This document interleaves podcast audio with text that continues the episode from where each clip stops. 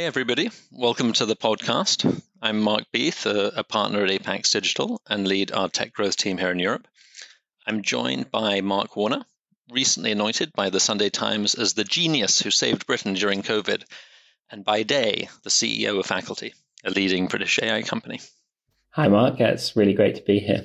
Mark, it would be great to, to get to know you a, a little bit better. How, you did a, a, PhD in, in quantum computing. What, what inspired you to, to head into nanotechnology and, and quantum computing? How, how, how does someone get into that? Well, I guess the path was set pretty early. So both my grandparents were science teachers, and my parents were always very encouraging of like science and math.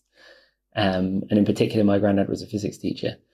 Uh, and so uh, growing up, you know, I had a very uh, gentle encouragement and a lot of support in um, doing physics. And so I did sort of undergrad, um, undergrad in physics. And during my undergrad, I was always very interested or particularly interested in quantum mechanics. So you know, this is one of the most fundamental theories that we have of the very like the behavior of small things in the universe. Um, but you know, we it's probably fair to say that most physicists don't have don't think we have a great understanding of the theory. So there's like tremendous mysteries in how you interpret um, the maths, which we know very well. Uh, and so that was extremely interesting. And then probably sort of around the time of my undergrad, um, quantum computing, like people had figured out how to harness these weird properties of quantum mechanics to do things that were um, particularly powerful around computation. And so it was just a very exciting field. It was all blowing up and um, felt like a very natural choice for um, to start doing a PhD in. So, sounds like uh, uh, also a lot of fun times in the in the in the Warner household. Was it was it a bit like being in, in the the Big Bang Theory? Was, was there sort of you know some you know that was that was a kind of a, a you know big fight between the quantum mechanics tribe and the the string theory posse? You know. Yeah, not not in the Warner household, but certainly uh, during PhD and postdoc, uh, Big Bang Theory is is like weirdly it was definitely written by people who have spent time in physics departments for sure. It's a bit. It's a bit like uh, people in in uh, tech investing watching Silicon Valley. Sometimes there are some bits that that, that uh, strike a bit too close to home. Um, but uh, maybe maybe segueing from you know from from quantum computing, what what what led you from from quantum computing then into into AI? So I did PhD in quantum computing and then research fellowship um, out at Harvard in in quantum sensing, which is a very similar field using quantum mechanics for very powerful sensing. And through that, I started to look into some of the algorithms that were used to interpret data. I started to get a sense of, you know, a, like a, a, deeper understanding of what the field of AI was about. Because, you know, truthfully, when I was doing my PhD, um, it seemed like somewhat magical that, you know, you could even think about how you could build programs to make computers intelligent. Um, and so uh, I then sat down with the with some AI textbooks and started working through the maths and realized that actually it was exactly the same maths. I mean, sometimes in some cases easier than I'd been doing in, in physics. So, so, so the switch to the switch to AI was to was to you know sort of lighten the load a bit, have some easier maths to handle the, the quantum computing. exactly, exactly. Yeah, uh, certainly. That's certainly on some of the math side, and uh, um, and that meant you know, and and it, it was very clear to me like reading through papers that that AI was going to be um, the foundation of some of the most uh, interesting and profound scientific discoveries of our time. Right? What is intelligence? And then also some of the most impactful technological applications. Um, and so that felt just like a wonderful opportunity to be part of uh, a very interesting field. Maybe before we kind of dive deep into it, just to, to level set for everybody, you know, there's a lot of confusion about AI, a lot of terms bandied around. You've got general AI, applied AI, machine learning, data science. You know, sort of what what's what in a in a nutshell. So I like to divide things out and try and have um, a deep, like decent, clear definitions. And so, for me, data science is the application of the scientific method uh, to non-standard data sets. Um, so outside laboratory um, conditions. That means you need, you know, because the signal to noise in the real world is often uh, lower than you can get in a lab. That means you need very large data sets and very sophisticated algorithms to pick out patterns. And so, what in the in the execution of data science, the tools of artificial intelligence that have been developed in the context of artificial intelligence are very useful. And so for me, AI is the field of getting computers to do things that are considered intelligent when done by humans, or at least a colloquial definition of it. Um, okay, and, and I suppose it's, it's situations where to get a human to go through all the data they could, it would just take them a very long time. Often. So it's you know, and, and maybe they wouldn't do it as well. So it's some combination of speed and quality, or yeah. So I mean, it it like obviously it varies according to problem type, um, but the so AI can in principle tackle any problem a human can, but its relative to performance to a human tends to be uh, like to, up towards human level or even superior in exactly the sorts of problems you're talking about. So, you know, where a person could never ever imagine reading all of Wikipedia um, in a lifetime, an AI can do it, you know, in in well a few days of training, let's say. And and just to just to clarify between, so I think that was helpful at unpacking a little bit between data science and, and AI. But but let's say within AI, what, what's the difference between applied AI, general AI? What are we talking about here? Yeah, so um, there's a spectrum of tasks. So uh, you know, when people say AI, there's a natural inclination to think of like one giant brain that solves every problem. Now that that sort of giant brain version of AI, a single algorithm that can be applied to many tasks. That's what we call a general artificial intelligence. It can solve problems in a whole but variety of environments. On the other hand, there are much more constrained AI. So, um, like let's say the latest algorithms to uh, um, like AlphaZero, AlphaGo um, that that uh, uh, beat, recently beat the world champions at Go. Those only useful in Go.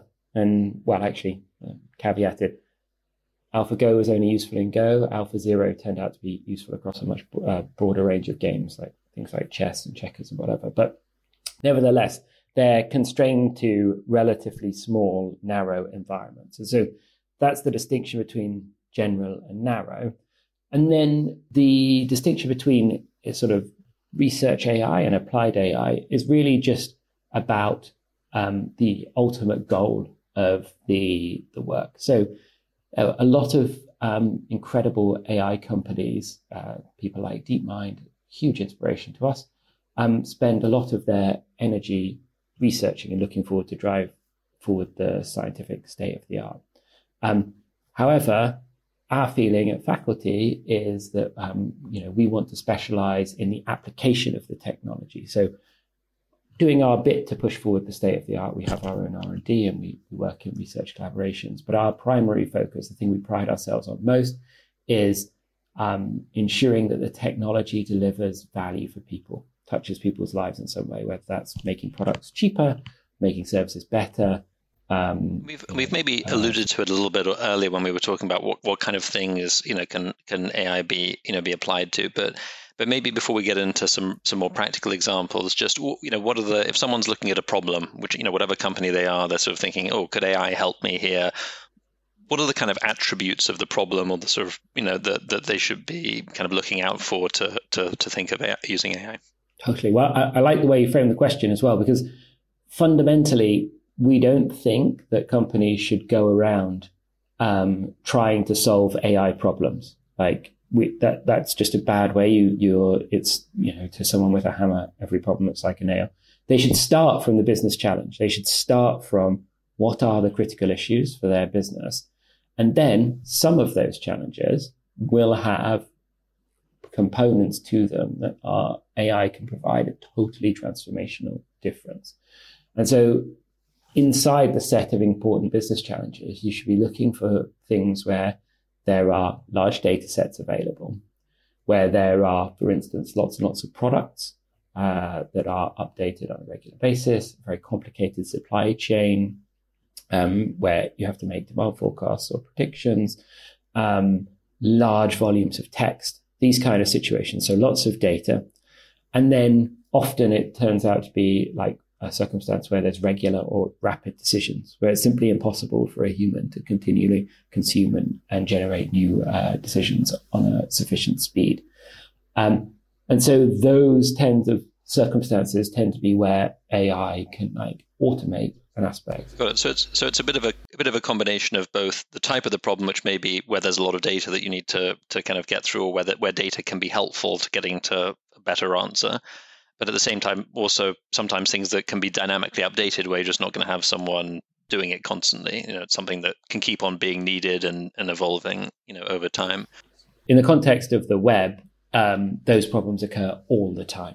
So, you know, every website has lots of information um, about customers, lots of customers working on them, you know, and so that's that's one of the reasons why um, AI has now become relevant to almost every company. Maybe just to to um, I, mean, I, don't know if you want to think a little bit about the range of things that the range of areas that the that faculty focuses on, but but then maybe within that sort of pick out an example or two just to make it a bit more real to people, a couple of sort of case studies. Totally. Um, so, well, faculty itself has has four focuses. So, um, we work in uh, consumer, um, energy and energy transition, uh, health and life sciences, and government. And so those are our, our, our four primary um, uh, industry verticals. Um, uh, and then let's take, I mean, well, probably most recently we've been um, most well known for the work we did with the NHS around COVID. And that's a very nice example of where um, AI can inform totally critical and very impactful problems. So, uh, obviously, as everyone will know, at the start of COVID, um, the NHS was in a very difficult position. It's one of the largest employers in the world. It's tackling a new disease that nobody in the world understands very well and that's changing uh, the, well, both the dynamics of the disease, the dynamics of the population, and our understanding of the disease are changing on an almost daily basis at the start. If you are then faced with the challenge of um, how do you provide for patients most effectively, that is an enormously complicated um, problem to have to solve. I mean, legitimately, probably one of the most complicated problems that any organization has faced in peacetime. Um, and so we happen to be working with a, a a relatively small part of the NHS, NHSX, um, at the time, uh, who were sort of focused on digital and data and helping the NHS um, improve their use of, of those kind of technologies. And we're able to help in building um, robust data pipelines and then dashboards and models to predict across the entire country for every hospital um, the likely COVID patients and then the likely use of different bed types and, and resources required for hospitals.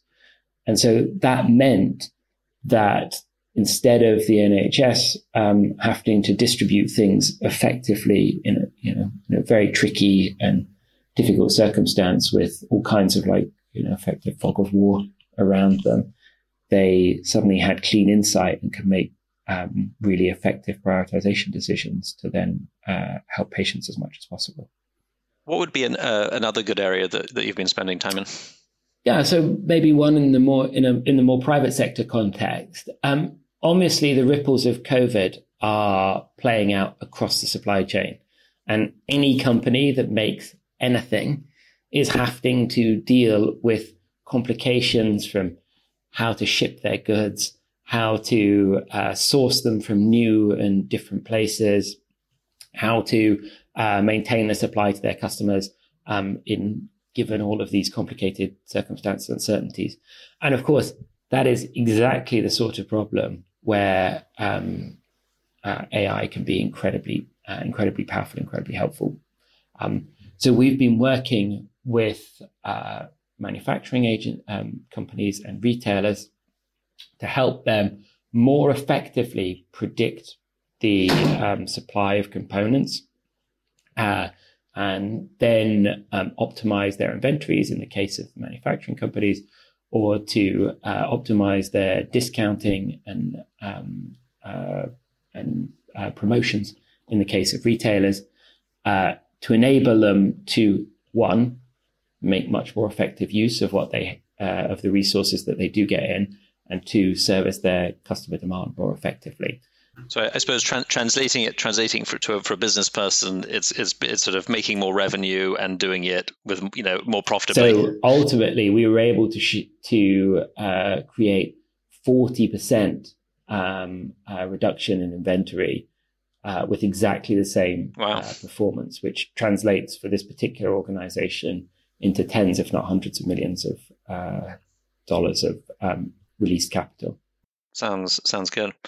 And uh, and, how, and in terms of the, the sort of job you guys do, once you've once you've you know been working with a customer, you've helped them. Uh, let's say you know, the data quality is right. You've implemented your software. You've deployed this cutting edge AI. You know what what happens then? Do you sort of cut and run at that point? Are the, are the customers able to hand it handle it on their own going forward? How, how does that work? Well, we offer we generally offer customers a choice. Um, uh, historically, uh, the field of the deployment of ML of AI, what was called ML ops, was relatively um, backwards, and uh, and and often customers' understanding of the complexities of deploying AI was relatively um, uh, was relatively lagging as well, and so there was you know you come to the end of a project and you historically hand over the code and ultimately it turned out to be much harder to put that into action than um, customers ever expected.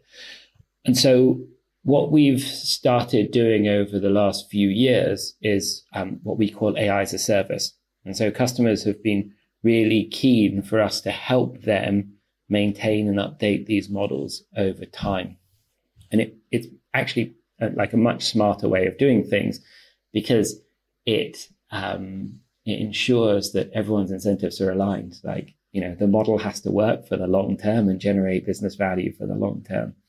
And so we think that this model of AI as a service is actually, you know, just a net better way of deploying uh, AI for our customers.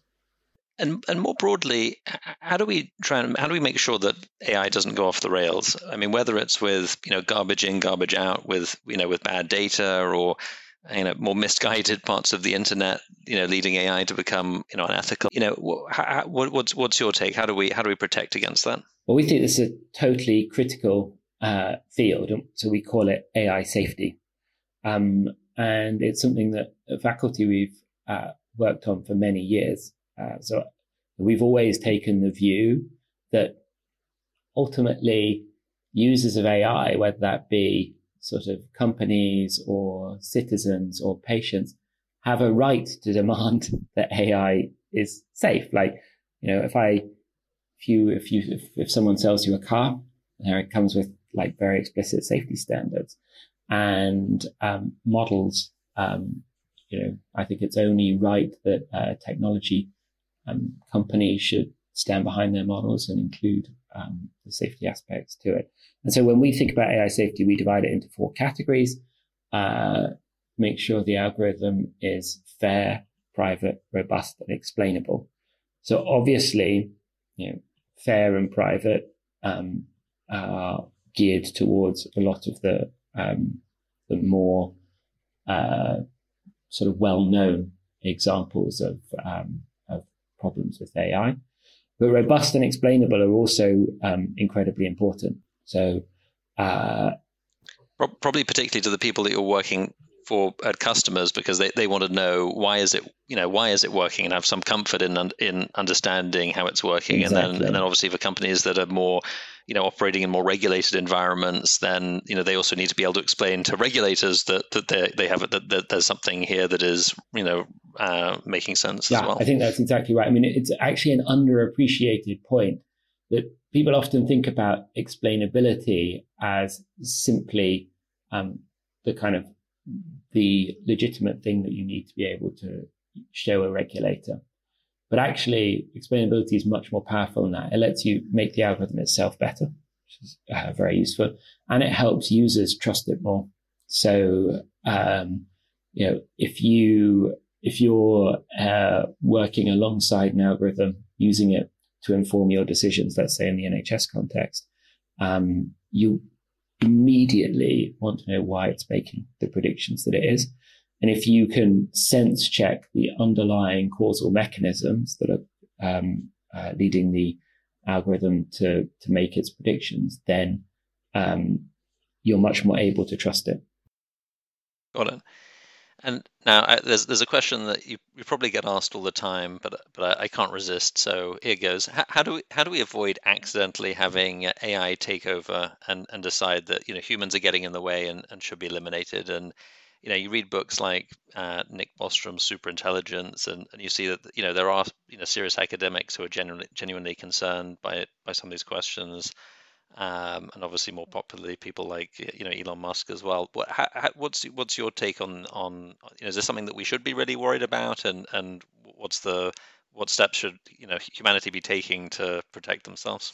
So I do think it's a it's a very important question. Um, I think it it is also very important to make a clean distinction between narrow AI that we're doing these days and the general AI that is really much more dangerous and, and much more complicated. So there is absolutely no chance of a, you know, something like AlphaGo, you know, ever, ever um, becoming in any way a relevant uh, concern on it's a it's a narrow AI specific to um, exactly the sort of uh, like to play and go, and it, it would be utterly ludicrous to worry um, about some of these more uh, long-term concerns.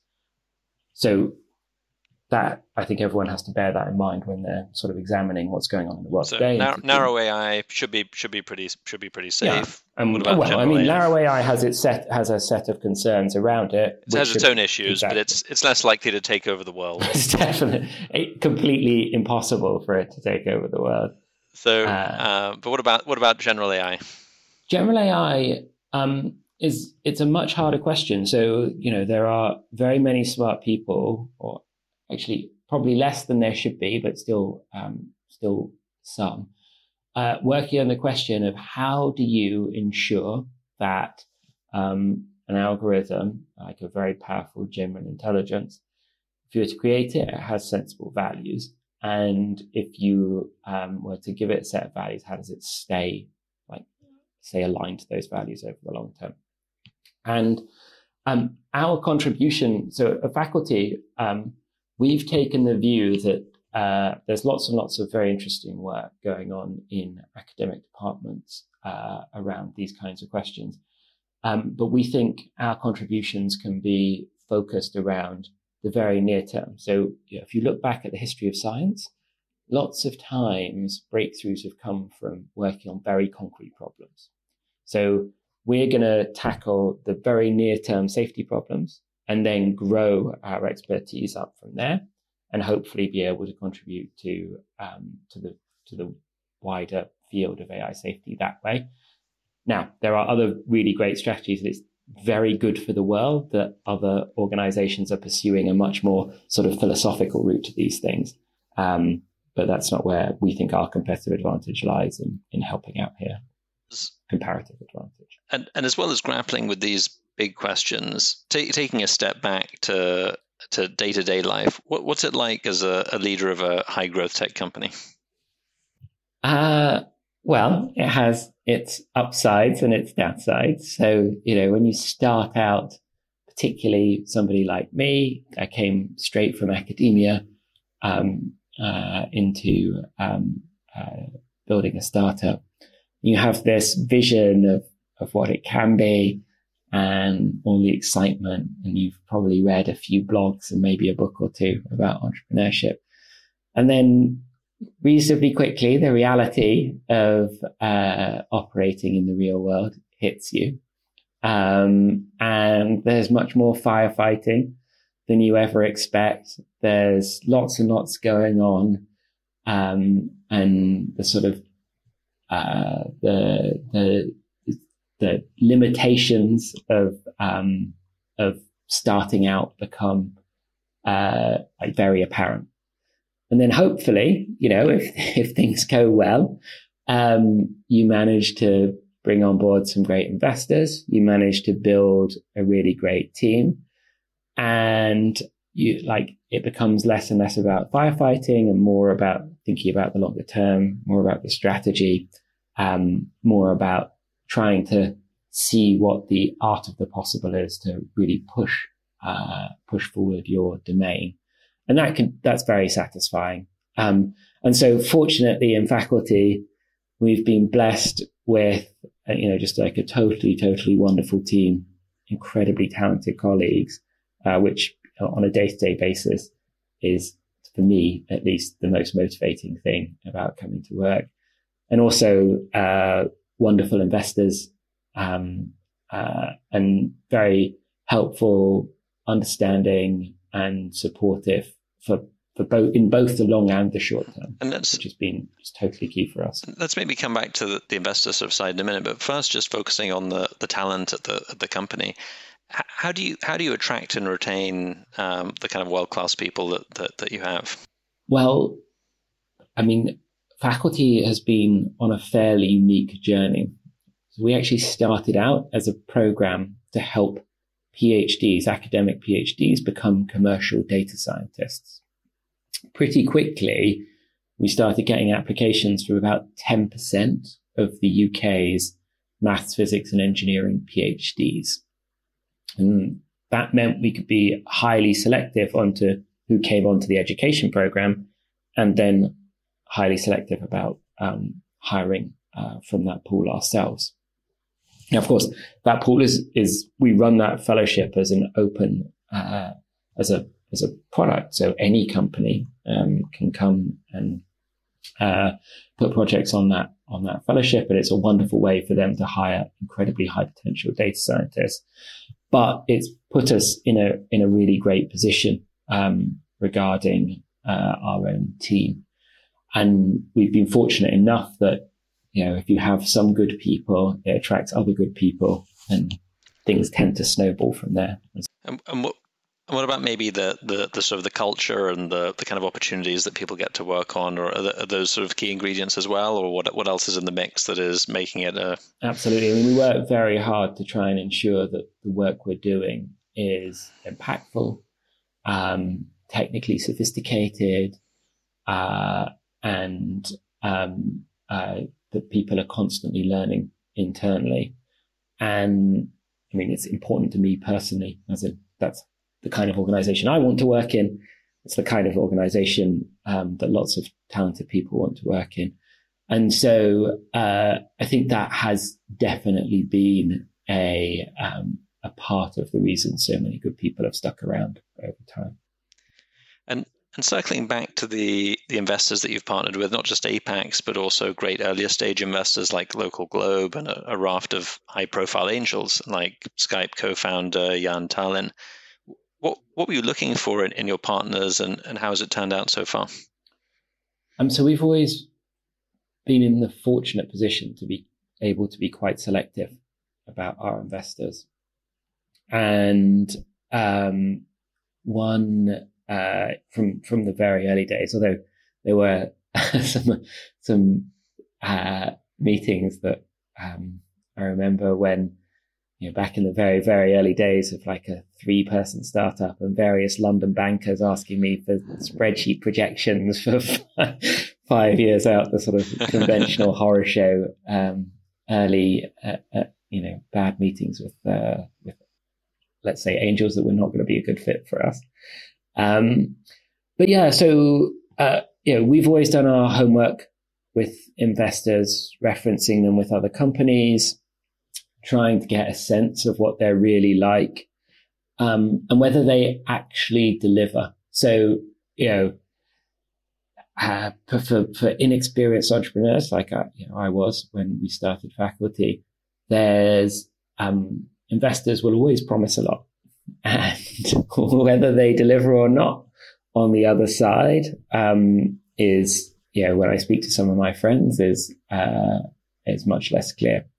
And we've been lucky. Uh, well, I guess, you know, we did do our homework. So, so it's not entirely luck, but, um, it has been a wonderful experience working with our investors. Like, you know, well, I mean, one of the early memories that stands out of uh, of you know we so we obviously got to know Apax and uh, eventually took took their money and you know, with a bunch of promises around um, how the operational excellence partners could help us improve our business and how supportive they'd be as an investor.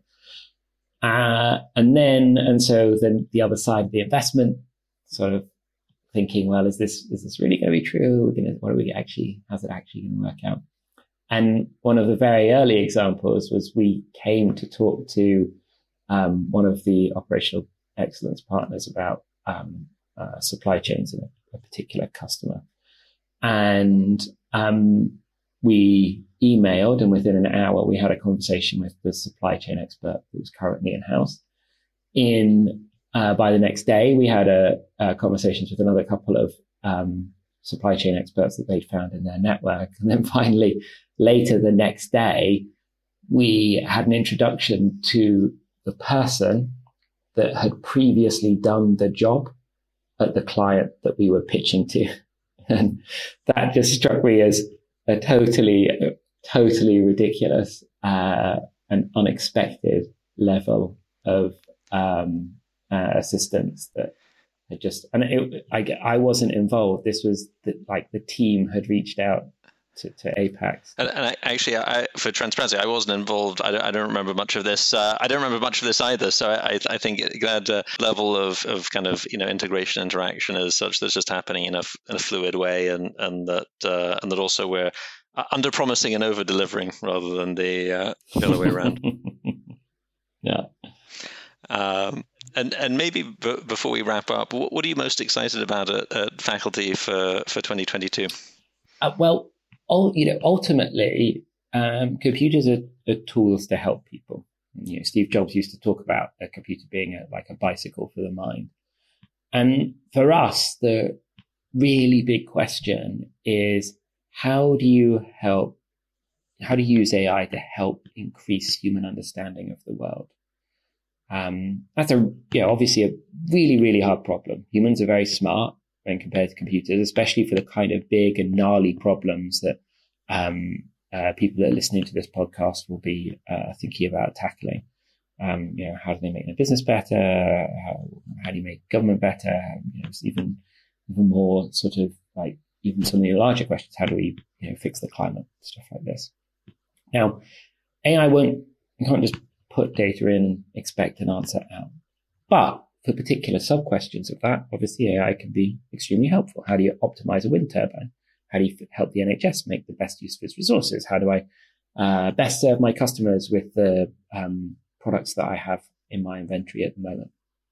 Um, the really interesting thing is if you build uh, models for a bunch of those sub questions, you can start connecting them together and um, being able to offer strategic insight to some of the more holistic questions for an organization. Um, and that's incredibly exciting, uh, very hard, but we call the result the intelligence layer. Um, and so we've already made a bunch of breakthroughs in how to do this well. And there's uh, a lot more to come in how do you sort of take an existing software stack, add an intelligence layer on top of it, and use that to give humans the best, well, to automate a bunch of simple things so that humans have time. And then how do you take, how do you give them insight into the really complicated decisions and use the extra time that's been freed up and the extra insight to make, you know, uh, more impact in the world. And that is a very exciting journey. Perfect.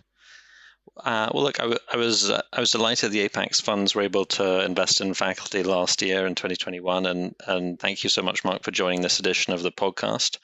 Hopefully, our, our listeners have a better idea about uh, AI and, and have appreciated the, the fun run from uh, the Big Bang Theory to general AI taking over the world and uh, and everything in between. Uh, thanks so much, everybody.